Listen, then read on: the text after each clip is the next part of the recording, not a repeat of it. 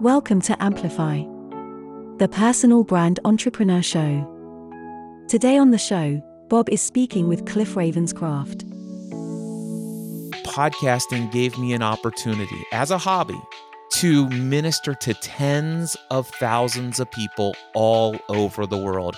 And from that moment, there was this dream. I wonder what life would be like if I could do this for a living instead of selling insurance. And I set that dream.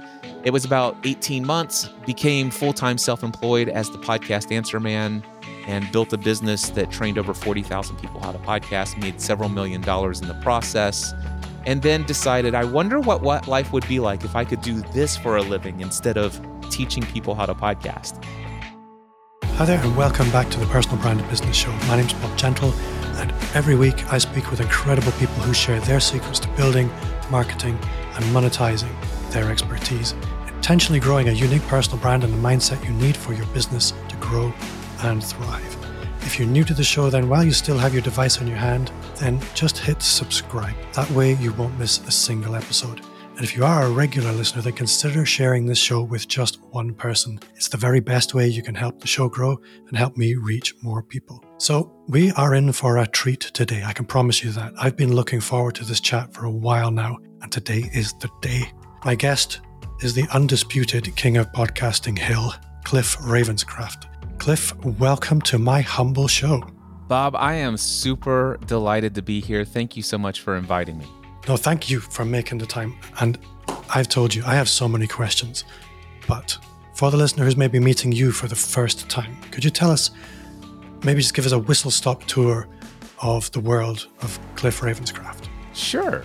So, a couple of things to know about me. I've been a tech geek since I was a kid. My first computer was a Commodore VIC 20. Taught myself how to program BASIC. Uh, let's see here. I also am a person of faith, and there was a great long season of life from the time I was 18 all the way up until 2010. I was convinced I was going to be a pastor full time one day. So that's something to know about me. And in 1996, after I got married, my family, my mom and dad, invited me to come work in the family business, an insurance agency that was started by my grandfather in 1937. I said, "I'll come work for you." By the way, they wanted to hire me to set up and and take their compu- their paper filing system and and everything that was all done out of manuals and install software on computers so that they could actually run their uh, agency through software. So that's why they hired. I said, "I will come do your computer work." and I will come work in the family business on two stipulations. Number one, that you'll never ask me to get my insurance license because I have no desire to be in the family business li- long term. Number two, if I'm ever offered an opportunity to become a pastor full time, no matter how much m- less money I would be offered, you have to give me your full blessing. And they agreed to that. Long story made short, I ended up getting uh, all the stuff set up on computers. I then became an over glorified and overpaid file clerk in the family business. We started having children, my wife and I, and I saw an opportunity that, you know, here I am doing all this computer stuff for all these quotes. My dad's getting all the money for this. He's not allowed to share with me commissions because of how the laws work with insurance. He said, if you just go sit in this class for 40 hours, get your license, I can start paying you extra money. I'm like, sweet, I'll go do that. So ultimately, I ended up getting my auto, home, life, business, health insurance, all of the stuff property, casualty, life, and health. And r- what I realized after a couple of years, I started to see my income go way up. I became incredibly successful as a salesperson. I, in fact, I loved selling because I, I saw the selling that I was doing as an incredible service to people in my community. And in fact, I got to the place where after maybe about seven or eight years of insurance, the idea of becoming a pastor one day was no longer a dream or a vision of mine. Because at church, if I was a pastor of my own church, I might be able to reach a few hundred people every week within the community. Whereas as an insurance agent in my parents' business, I'm reaching thousands of people in my community every single week. All right, so now fast forward an entire decade. It's 2005, my wife and I decided to start podcasting about a television show called Lost. And we were one of the first few hundred podcasters in existence. There it was I'm an early adopter to technology. That's why I dropped that in that I'm a technology geek. So we started podcasting about the television show Lost. There were already five other shows about this TV show, or other five other podcasts devoted to this TV show. They had already created a network where they had a shared podcast feed. And by our third episode, we were invited to syndicate our content in the network feed. So by our third podcast episode, Bob, we had more than 27,000 people listening to us. Oof. Oof, that's a treat. You would, you would struggle to get that these days. Exactly. So now here's this television show talking about all good cowboys have daddy issues and tabula rasa, which means starting over with a clean slate. And my wife and I are just doing this as a hobby. We're just having fun, we're playing around. But people are hearing us tell our stories and how we're resonating with what's going on in a fictional television show. And the questions I started to get via email were so sincere, so personal, and in a way, offered me an opportunity to be of ministry or of service or of encouragement or of support and help well beyond anything I had ever experienced within the traditional institutionalized church. And don't get me wrong, I saw my ministry, if you will, as an insurance agent, it was pretty powerful. I mean, as an insurance agent, I was often sometimes the first person or at least one of the first three people that a family member would call if their child was just killed in a car accident, a husband had just died in his sleep, and you know all this other stuff, a, a tornado, a house fire, all sorts of tragedy and crisis moments happening in people's lives for thousands in my community, and I had that opportunity. But all of a sudden, podcasting gave me an opportunity as a hobby to minister to tens of thousands of people all over the world. And from that moment, there was this dream. I wonder what life would be like if I could do this for a living instead of selling insurance. And I set that dream. It was about 18 months, became full time self employed as the podcast answer man and built a business that trained over 40,000 people how to podcast, made several million dollars in the process, and then decided, I wonder what, what life would be like if I could do this for a living instead of teaching people how to podcast. And that, what is that this for a living? It's the same exact thing I asked a decade earlier. And it is, I wonder what it would be like if I could just have conversations, use my voice to entertain, educate, encourage, and inspire others. I wonder what life would be like if I could be paid incredibly well to be of ministry, support, encouragement, help, and hope to others. So there is a lot to unpack there. And I think there's a lot to relate to. The question that I had prepared for, for when you stopped talking, because I, I have to have a prepared question, was all about the ROI on podcasting. We're going to talk about that later. But what I want to speak about is these moments of okay, I have a great living, I have a great life, but there's a there's a calling beyond that. Now, most people they either don't have that calling or they don't pay attention to it or it never really burns to the point where they need to take action. But I think even for those people who do feel, you know, I think there's maybe something else I could do, they're often trapped in that comfort of the the group, the good lifestyle or the safe space. What did the process of moving from that well paid job into this new dark space look like on, on each occasion? Yeah, well, the first occasion, going from insurance to full time self employed, it was an emotional roller coaster. I had experienced my highest highs, the most exciting excited moments of my lifetime. I can't believe that I'm going to do this. This is incredible. And I actually had my lowest lows, my deepest, darkest moments of depression, anxiety, fear, worry, doubt. Who do I think I am? What have I done? What if I fail? what if everybody hates me? What if all this other stuff is like, oh my gosh. And so so it was the highest highs and the lowest lows. And I had given myself a 90 day notice when I went to my dad and said, I'm leaving and transitioning. And I remember just experiencing so much fear that one day I went to him and I said, Listen, I was wondering if I could work out an arrangement where maybe for the first few months of 2008, instead of leaving completely, I work here three days a week Monday, Wednesday, Friday. And then that would give me Tuesdays and Thursdays to build up what I'm doing in my business. And it gives me the weekends. And my dad, I'm sitting there thinking, of course he's going to support this idea. Right. And he says, absolutely not you can't serve two masters. You're either going to put 100% into what it is you're, that you're doing or you're going to put 100% here. But I can tell you right now, if you were to do that, you will not put 100% here.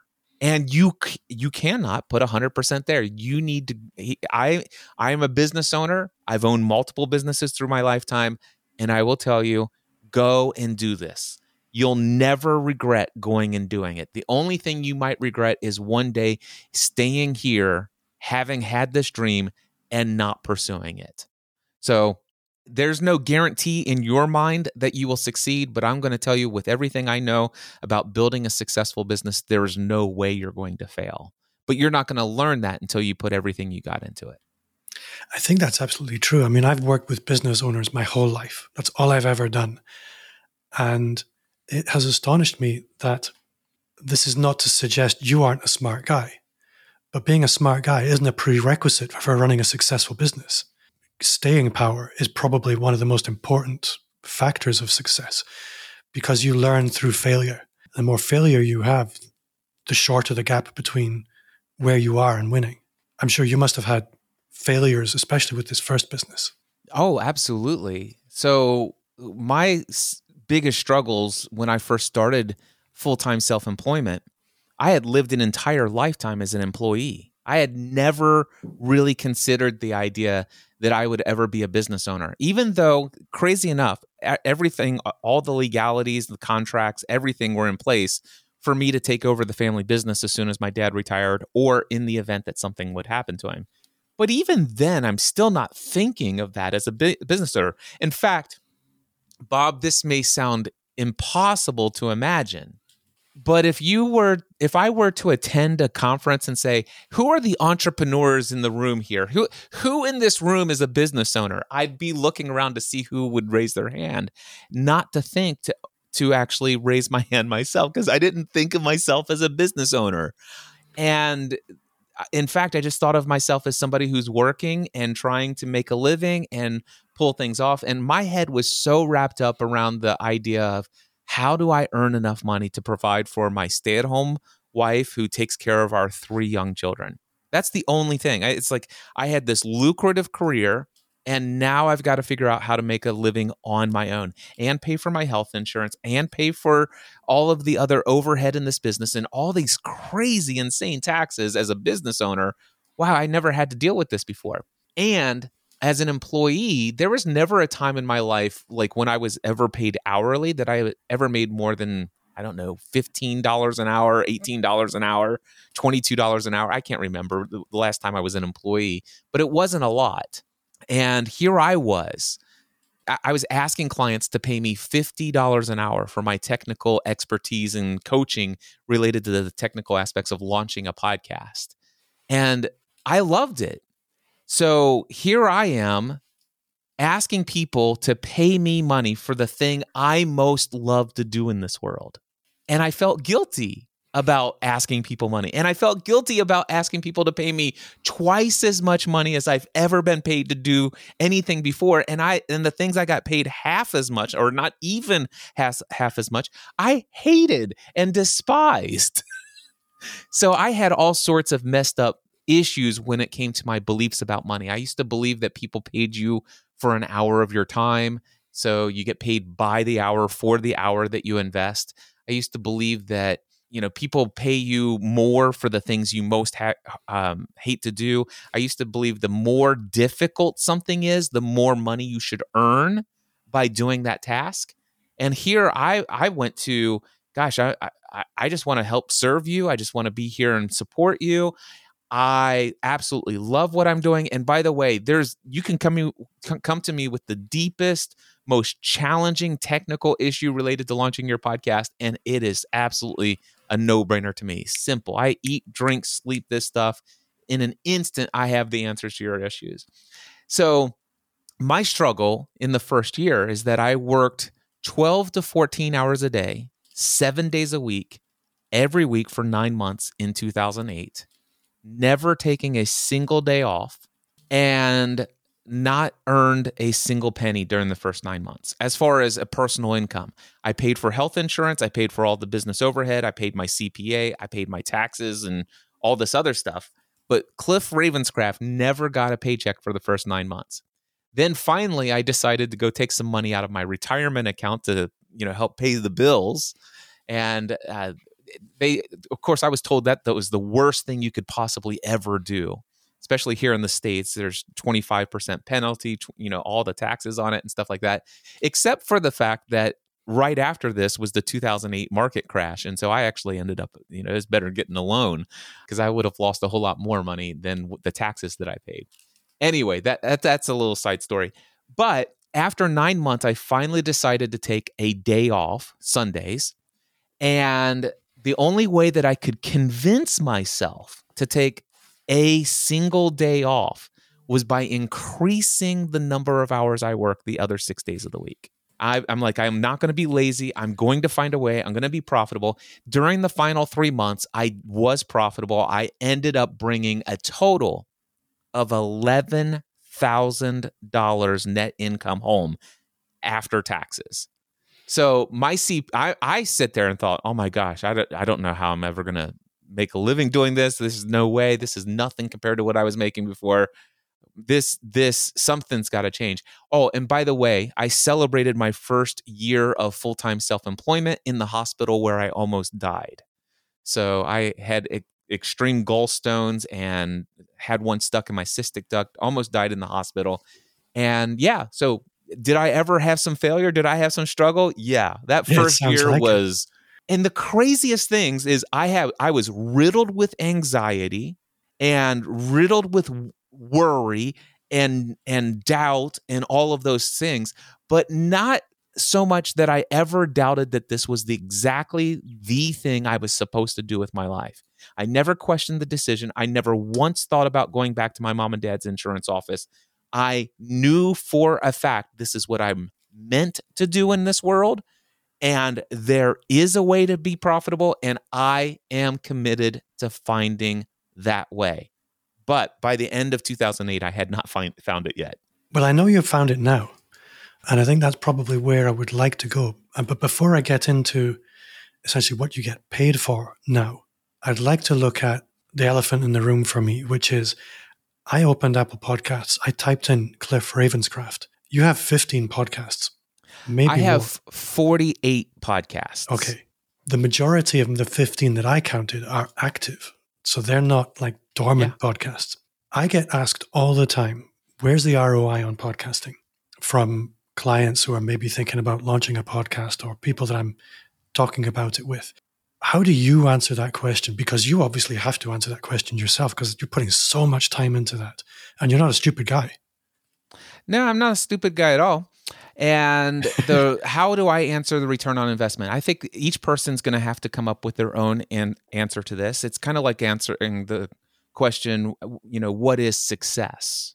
Because in in fact, that's really what the question ROI is. What's your ROI? How do, how will you know if you're successful with yeah. this venture? So, first and foremost, how I first calculate my ROI. And I know this sounds like a cop out and it's like that can't be, really be the thing, but I don't think about money first when I think about ROI.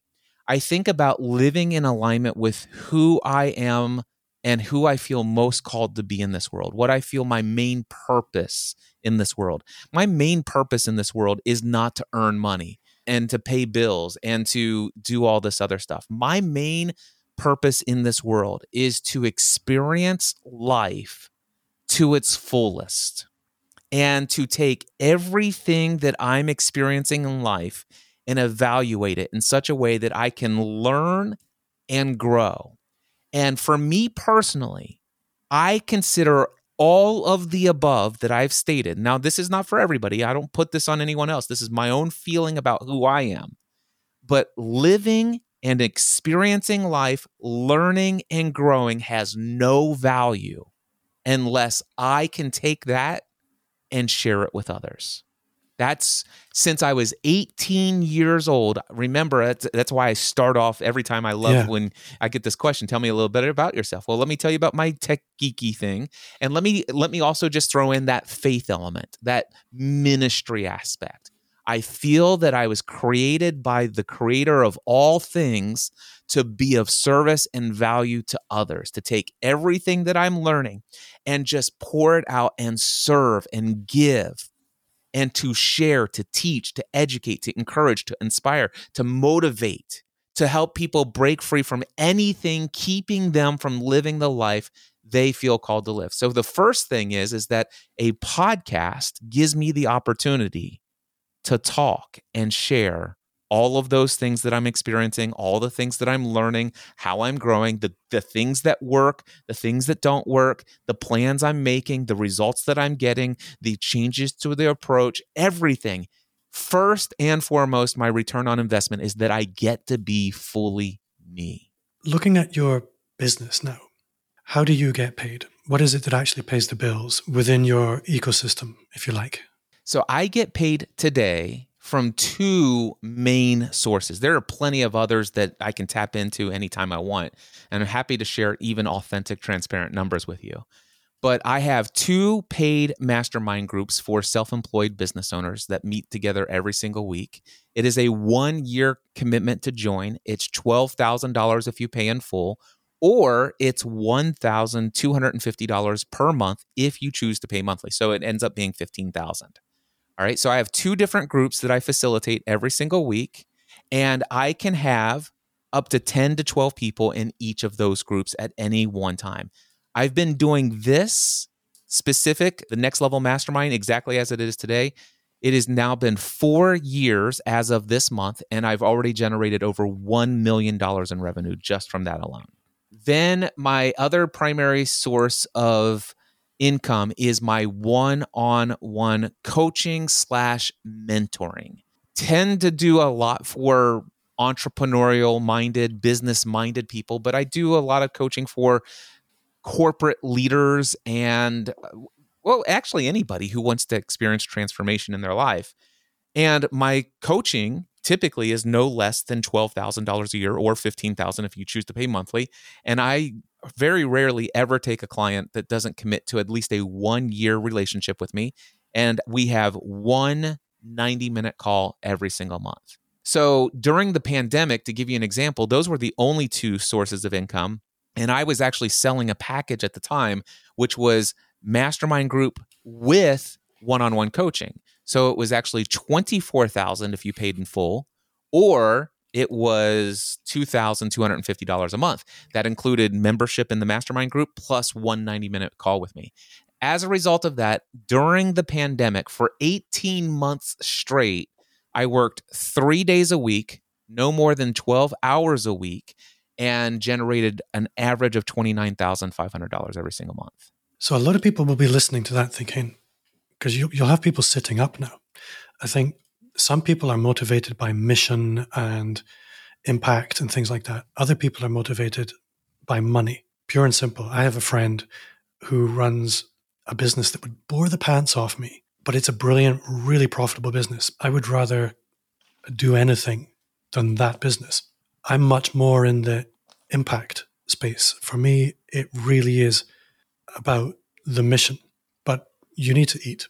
Now, there will be lots of people listening thinking, I would love Cliff Ravenscraft's business. But obviously, it didn't, didn't come to you overnight. It did not. What is a mystery to me, and I think a lot of people will resonate with this, is when you talk about the kind of pricing that you talk about, some people will immediately react with, I would never get away with charging those prices. And they literally mean now and never. One of the things that I spotted on your website was this description of this gap between where you are and where you would like to be. And for some reason, people never manage to close the gap. What's your perspective on that? And how do you help people work through that? It's one phrase all beliefs have consequences. Everything we do in life is belief driven. And the reason why I had the greatest struggle bridging the gap between what I desired to have as my experience of life and what was my experience of life. The whole reason I had an issue that first year and I only made $11,000, it was not because of lack of experience. It was not a lack of area of expertise. It was not a lack of confidence in the value that I have. It had everything to do with what I believed. It had to do with what I believed about, about business. By the way, I believed that business, at the time, I was not consciously aware of this, but I believed that business is bad and that people who own businesses are looking for no other no other outcome other than to squeeze as much money out of your wallet as they possibly can that they are the ones who will manipulate you to buying their products and services no matter if you need it or not. I, I what again, I did not know that I had these beliefs, but they were ingrained deep within me. And I worked so hard not to be a business owner. I'll say that word, I'll say that again. I worked hard to not be a business owner do you realize just a few moments ago in this conversation, I said, if you were to put me into a room and say, hey, who here owns a business? Who here is a business owner? I wouldn't have thought to enter to raise my hand because to raise my hand would say, I'm one of those sleazy, horrible people. and I didn't even know that that's what, but it was an unconscious thing. So the first thing, and, and of course, this is, I already talked about I used to believe that people pay you for your money, people or pay you money for your hour. People pay you money for things that are difficult and challenging, that are hard, and all this other stuff. So all of those things kept me from have, reaching my fullest potential, bridging the gap.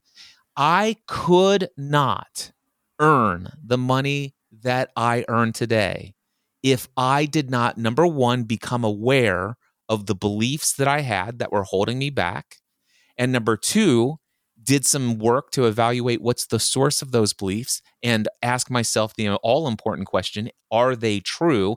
Is there evidence to the contrary? And then learn how to disassociate, remove those beliefs, and actually realize that a belief is not true. One of the beliefs I had, Bob, early in the days was that a belief is something that is true. You know, you believe something because it's true. It's it's irrefutable. And because I believe what I believe, and, and I grew up, by the way, in a hardcore fundamentalist evangelical Christian upbringing. So I was, this was hardwired inside of me when it comes to conditioned way to think and see the world. It's like, man, I believe this, and there is no other way to see the world other than this truth. I, that it's it's called a belief for a reason. And, one day, I was confronted with a different definition of a belief. And it's one that I use today. A belief is nothing more than a thought that you have some emotional feeling is true. Mm, I have lots of those. Again, looking back to where you were and where you are now, what did the process of changing those beliefs look like? Yeah. I, I can imagine there's a lot of pain as you're moving through these. Yeah. It, well, the pain that I experienced as I moved through these were they're welcomed. So mm. the failures, the setbacks, the trials. All, matter of fact, every time I fail at something today, that is a, that where I'm where I've got a gap between what I want right now and what I'm currently experiencing. And every time I run into a problem and experience a pain, I look forward to it. It's, it's like, wow, what can I discover about my beliefs that are keeping me from experience my fullest potential in this new thing that I want to go after? So I like the pain, quite frankly. And the pain is always the in it, pain is nothing more than a result from an action, and actions are nothing more than something that we do because of how we think and feel. And I realize that how we think and feel has everything to do with what we believe. So it's it's just it, it's a it's a simple equation so, how did I begin to bridge the gap? I began to evaluate, I, I questioned everything. I literally deconstructed everything everyone ever told me is true. I began to, is that true? Is that true? And it started with things like money and and so many other things but I, I even got to the place where ultimately it's like gosh is it true what i've been taught about god? You know and, and so I, i've done a lot now i still very much hold to a lot of the values and i'm very much a very much a man of faith today and have a lot of core beliefs that are still there but how I would go about expressing my belief and and what my beliefs are about those, it's vastly different than what I had before because the beliefs I had before would not allow me to experience financial wealth in my life. The beliefs that I had before would not allow me to experience margin in time. Like, for example, I woke up at five o'clock this morning, invested the first four hours of my day reading, journaling, praying, meditating. And then I spent about 20 to 35 minutes you know looking up bob and saying who's who am i talking to? Let me read about his about page. What is he up to in the world? How does he show up? All of this other stuff. Thank being thankful and filled with gratitude for this opportunity to connect with you. And then after this i'm done for the day. One of the beliefs i think a lot of people have about success online in particular is that you need to have lots of fancy funnels, do what the bro marketers tell you you need to do, throw lots of money at ads. That's the only path to success. One of the things that I like about when I explore your ecosystem is it's simple. There's a lot of simplicity around what you do.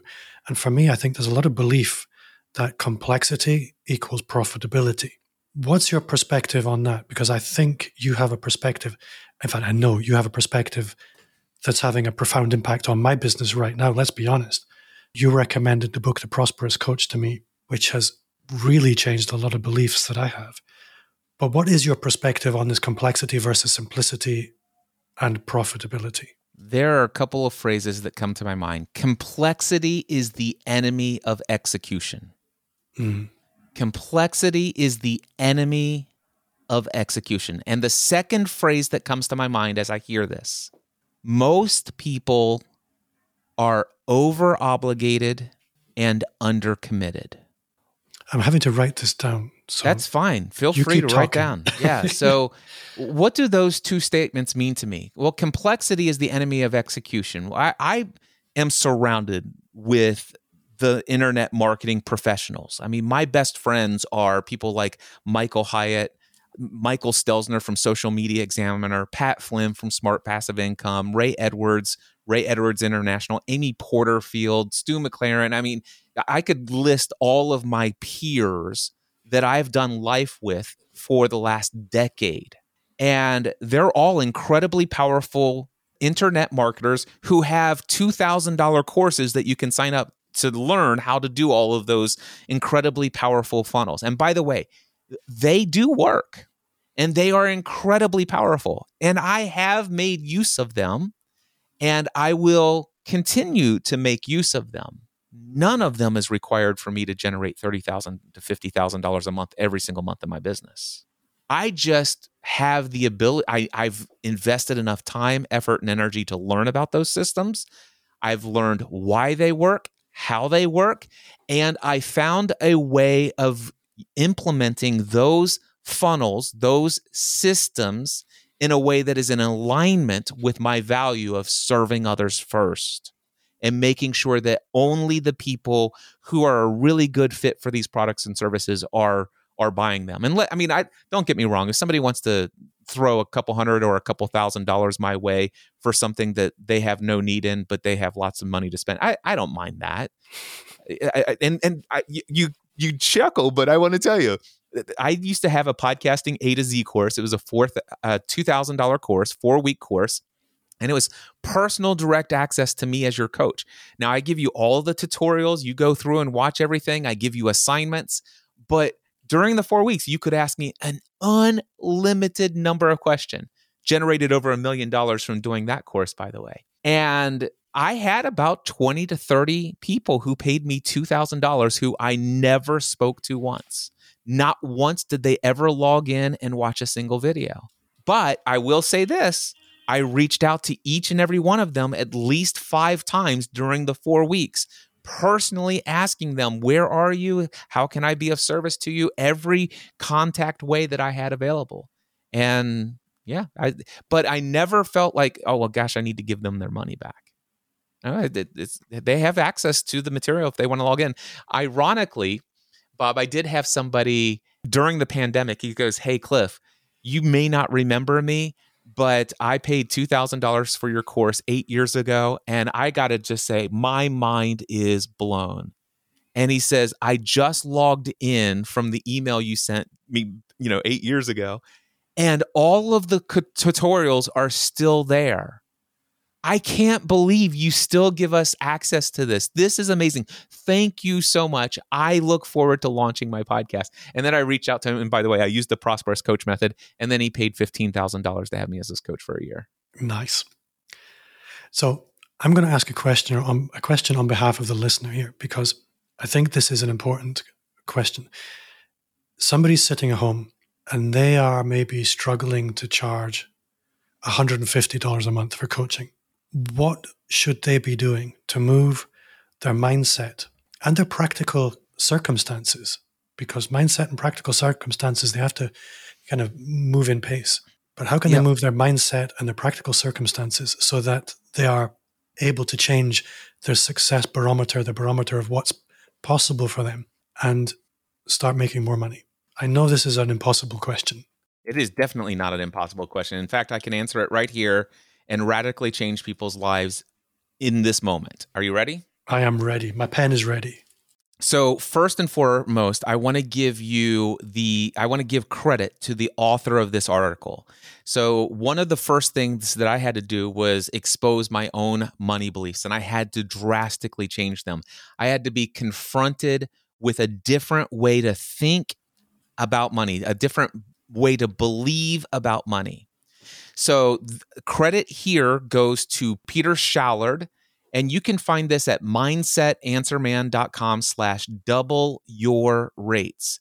Mindsetanswerman.com slash double your rates all together. That's not going to take you to my website. It will forward you to his article. Go read this in full. But let me share with you what I learned more than a decade ago. And by the way, as soon as I finished reading this, I hockey stick straight up is where my income went. So let me tell you a story before I tell you the about the article.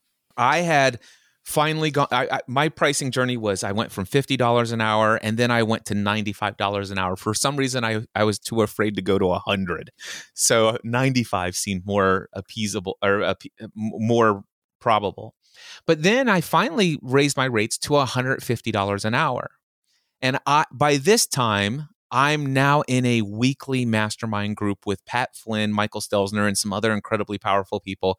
And I went to my mastermind group and I said, guys, I think I'm going to raise my rates and I want to get your feedback and tell me if you think this is a bad idea.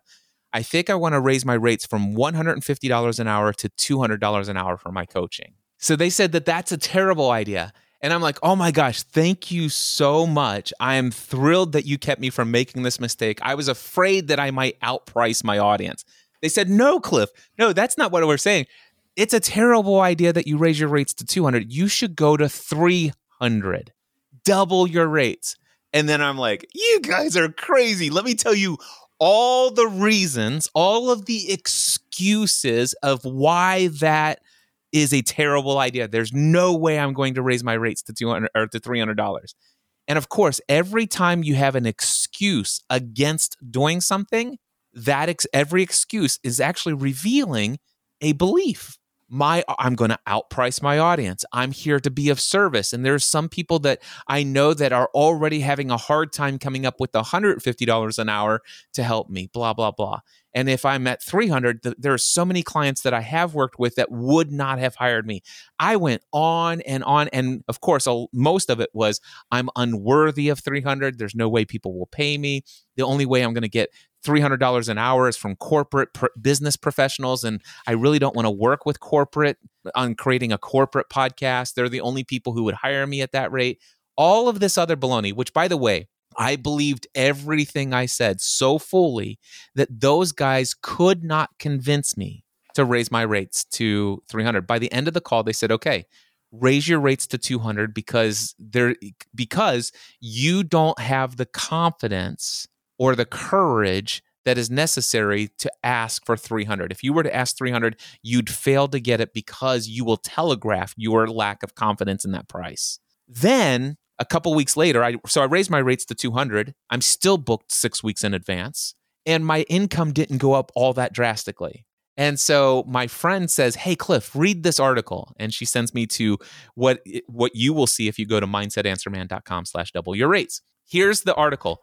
Pricing. It's doubling your rates doubles your success. 7 reasons why people want to pay you more. All right, so buckle up my friends. Listen to this.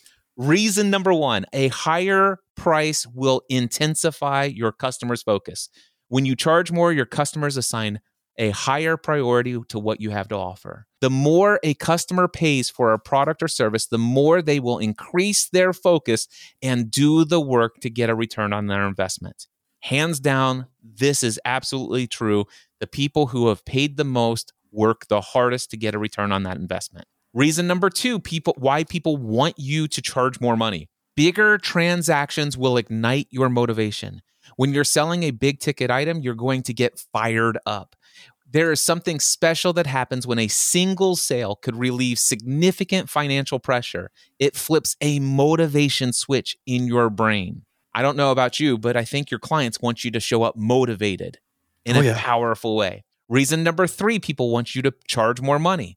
Being expensive cultivates an aura of expert status. When you have high prices, you start to become known as the place to go for top end, elite, and high quality insert name of your product here. When you gain the expert aura, selling becomes infinitely easier. Doors will open, important people will shake your hand, party invitations will appear, media mentions will drop from the heavens. Now, I know this sounds like a hyperbole, but let me tell you something. There are two things about reason number three about this expert being expensive cultivates an aura of expert status. He says that when you have high prices, you become the go to known person. So there are, when I was podcast Answer Man, there's three different Facebook groups that have 30 to 75,000 podcasters in them. And I never participated in them because they were not my groups. I'm just a member. I like to see what's going on in the community, see what the buzz is. And every now and then somebody says, Hey, I'm thinking about starting a podcast. Can anybody recommend a good course? And they said, Whatever, they, would- there would be comments. Whatever you do, don't pay for a course. All you have to do is how to Google on YouTube. You'll find tons of free stuff. If you're going to pay for a course, you shouldn't have to pay more than a hundred bucks for it. Go over here and get this hundred dollar course from so and so and stuff like that. But I had, let's just say, a few hundred people in that community who are members of this group who have taken my podcasting A to Z. They and they would come in. They say, "Listen, it dep- if you are on a tight budget and this is just for your personal thing, absolutely follow the advice above. If you are a business owner and this or you're building a business and you are serious about being professional with what you want to do, do not waste your time on YouTube. Don't sign up for some $100 course. Go to Cliff Ravenscraft, the podcast answer man. Give him your $2,000 and show up every week to his course. He is hands down the best podcast educator on this planet. He is the person who has taught the top 100 business podcasters in Apple how to podcast. He is the go to guy. He gets my full endorsement. It was the best online course, the best $2,000 I've ever spent in my life. This happened every week in all three of those groups. Now, the other part where it says, when you uh, it, selling becomes infinitely easier, well, those people who were seeing that just said, here, hey, Cliff, take my $2,000. That was awesome. Doors will open. I would go to conferences and people are like, "Hey, Cliff, why don't you come up to my suite? I'm inviting a couple of uh, high influence people, and we're going to get together and have a little gathering before tonight's big thing." And I'm like, "Awesome!" So I'm here in Las Vegas, Los Angeles, New York City, and I'm in these penthouse suites talking with people who are the biggest influencers in the world. And I had a private invitation because of this aura status. And then what was the other one? Um, let's see here. Party invitations will appear. Okay, media mentions will drop from the heaven. There, as, as far as I know, there are no other podcast consultants that if you go to uh, Wikipedia and search for their name, you'll find it. But if you go to Wikipedia, you'll search for Cliff Ravenscraft, you will find me in there. And the reason why is Wikipedia requires that you have traditional media exposure. I've been on national radio, national television. I've been in countless magazines, countless newspapers, local, eh, all of that stuff. Media mentions have fallen from the heavens. So, reason number three. Do but, you want me to give you the other reasons? No, or yeah. Should we it. tell them to go read it? No, no. You just roll through them. But I have a specific question that I'm going to come back to. Excellent. Reason number four you'll make more money by doing less. Margin is everything. Reason number five high prices attract big spenders. There is a certain group of people in this world who will pay more for the little extras. These people will intuitively gravitate towards good customer service, style, and speed. In other words, they want the best and they want it now. Increase your price and you'll attract people with money to spare who value what you do let me tell you, I had a workshop that I did here in my home studio, the Next Level Studio, and it was building an online business workshop. It was $2,000 a piece. But every time I offered 7,500 for one person, and that person could come and spend an extra day after the, everyone else had gone home for one-on-one mentoring with me. And so uh, there's always that person that will gravitate towards the pricier product. All right. Reason number 6 as prices go up, customer issues and complaints go down. The more you charge, the less debt collecting, refunds, and general hassles you'll have to deal with. The customers who make the decision to shell out for your pricier product will take it upon themselves to be better educated about what you offer. They'll be more decisive, more committed, and offer fewer objections. By the way, I'm the only person I know, and I know lots of people who have sold millions of dollars in online courses.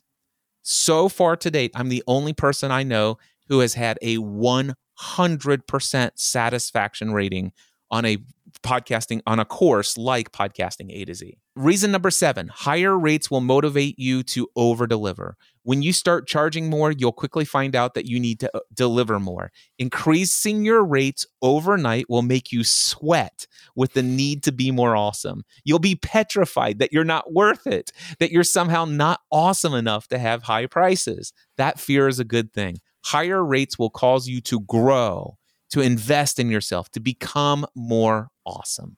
Those are seven reasons why, if you were to double your rates tonight, you will double your success. These are seven reasons why people desperately need you to charge them more.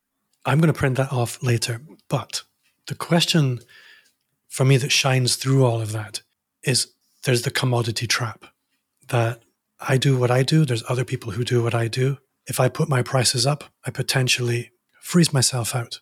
The antidote to that, and you've kind of alluded to it, is being visibly different. Part of that is price, but a lot of it is the legend that you create about yourself, what you would call the personal brand. The guy down the road couldn't charge your prices because he doesn't have what you have. How important, and I guess this answers the question right at the beginning of the show about what's the ROI on podcasting? the ROI on podcasting today is for you, I guess, you are leading your mission on the one hand, but you're able through this positioning and the, your personal brand to be distinctly different and to command those prices. Would you say that's a fair summary? I, I think I see where you're going. The concern that I have is this there is a guy literally down the road actually, there are two guys literally down the road. One is eh, within an hour of my home, the other person is within two hours of my home. They have both been podcast consultants since 2008 or 9. All right. Both of them have created incredibly insane amounts of podcast content. Maybe not as much as I have, but not everybody's aware of what I've created. So, but but still they've created in the thousands of podcast episodes. But I will tell you right now, they still cannot and may never be able to charge what I'm charging until they break up with the beliefs that they're holding on to as being true. It's not the it's not the return on how much content I've put out into the world because here's I, when I started the prosperous coach method for creating clients. I read this book by Rich Litvin and Steve Chandler. I fell in love with it instantly and I began to implement it and I started seeing instant success. But then I had a couple of people who said, "Cliff, okay, I'm I'm going to have to just call you out on this. You keep talking about how awesome the prosperous coach method is. The only thing is is Cliff, you've been out there for more than a decade. You've got thousands upon thousands. I have 4,700 podcast episodes in 48 different shows out there in the world. There are hundreds of thousands of people who know you who you are. Of course, it's easy for you to connect with people, instantly build rapport and trust, and then serve them powerfully and then propose to them and I said, Great, I will take your challenge. And they're like, What? I said, I'll take your challenge. Here's what I will do. Effective immediately, I'm deleting every application in social media off of my phone. I will not publish a single social media post for two months. I am also not going to publish a single podcast episode over the next two months. I will not write or release and a single email newsletter over the next two months. And I will purposely steer away from anyone on this planet who has ever heard the name Cliff Ravenscraft. I will now use the prosperous coach method for creating clients. And at any point during the connection process, which is step one, if I learn that they know who I am or have heard my name, I will instantly disqualify them as a potential client. I made $90,000 those two months. Right. For the audio listener, I'm gobsmacked. For the video listener, you can kind of see it.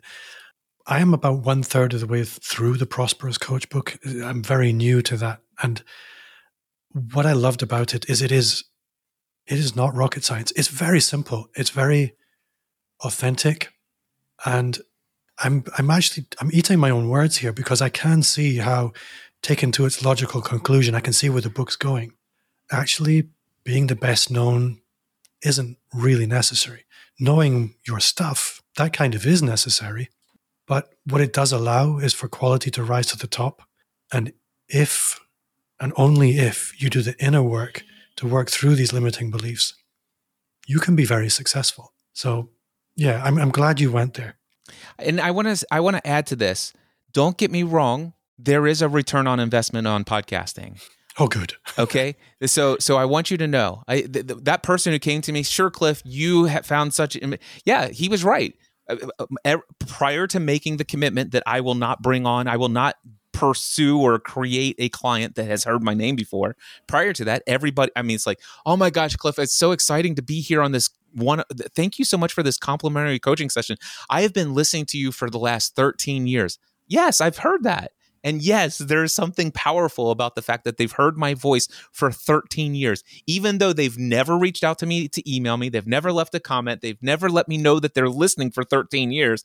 And here, for some reason, something I said recently in a podcast episode sparked their their attention and said, okay, it's been long enough. I'm going to respond to Cliff or I'm going to go apply for that coaching thing that he just talked about.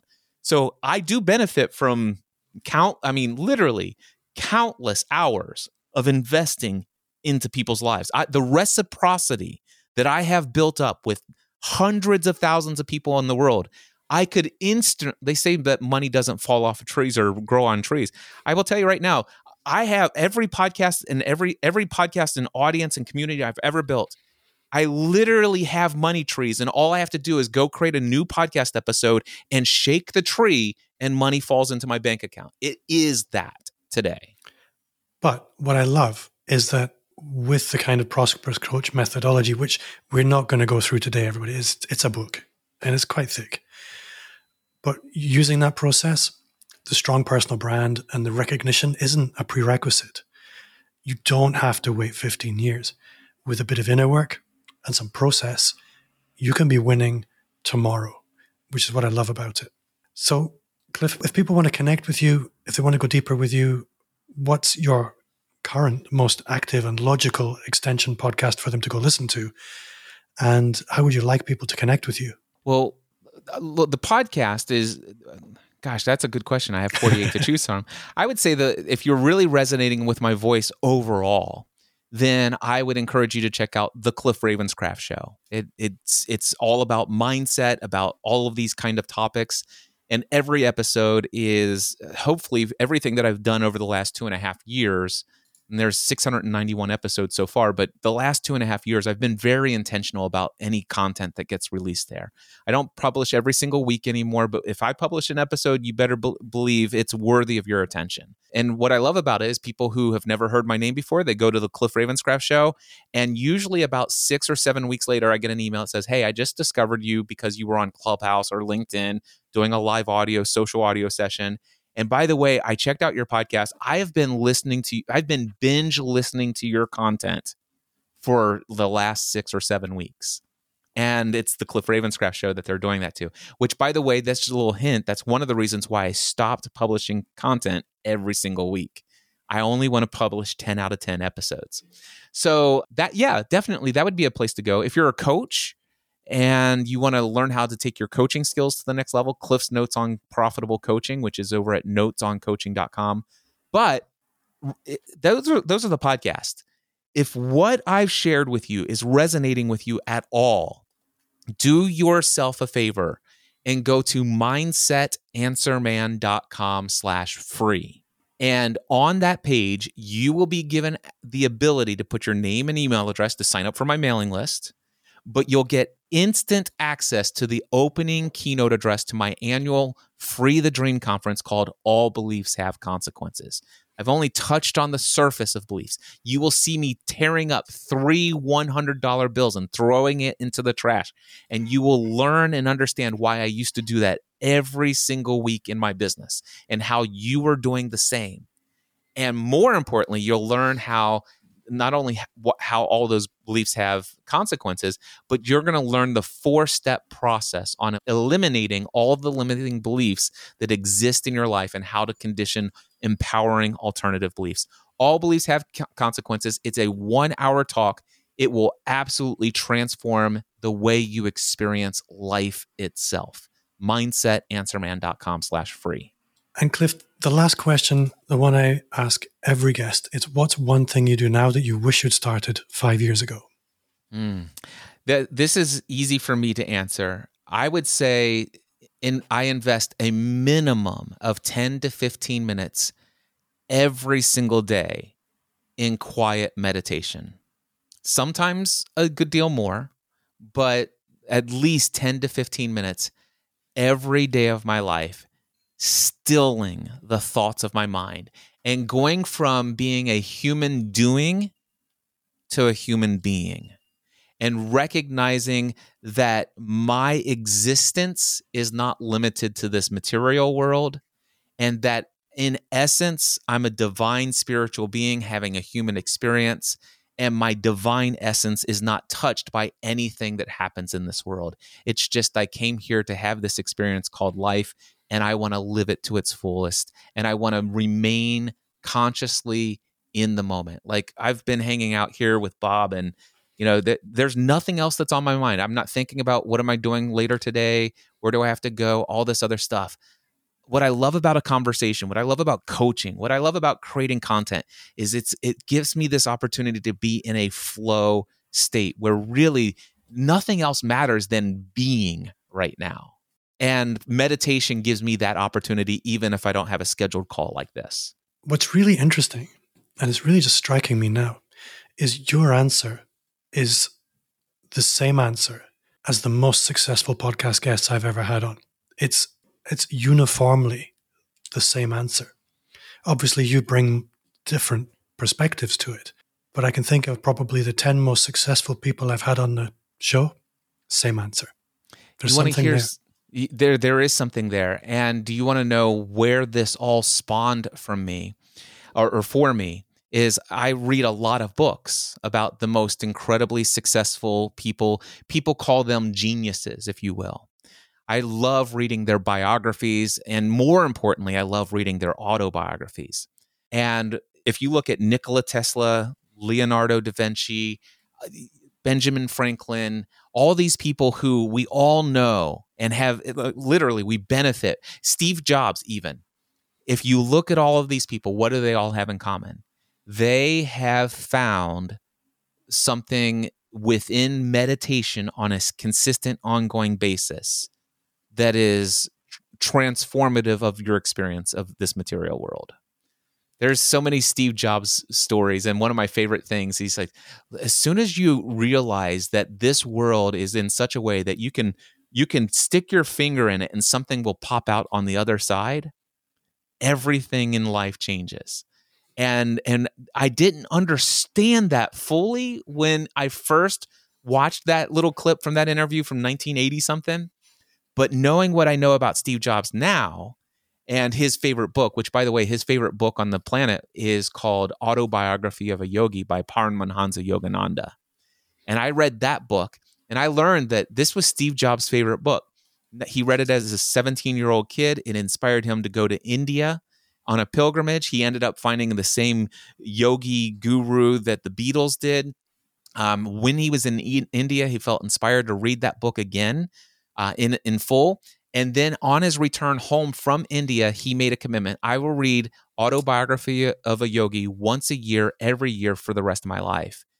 And at his memorial service, Steve Jobs had prepared a wooden box that was custom built for each attendee that he knew was coming to his, his memorial service after his death. And inside it was this velvet purple lining, and inside it was a hardcover copy of autobiography of yogi. And i read that. And that's what really turned me on to the power of meditation.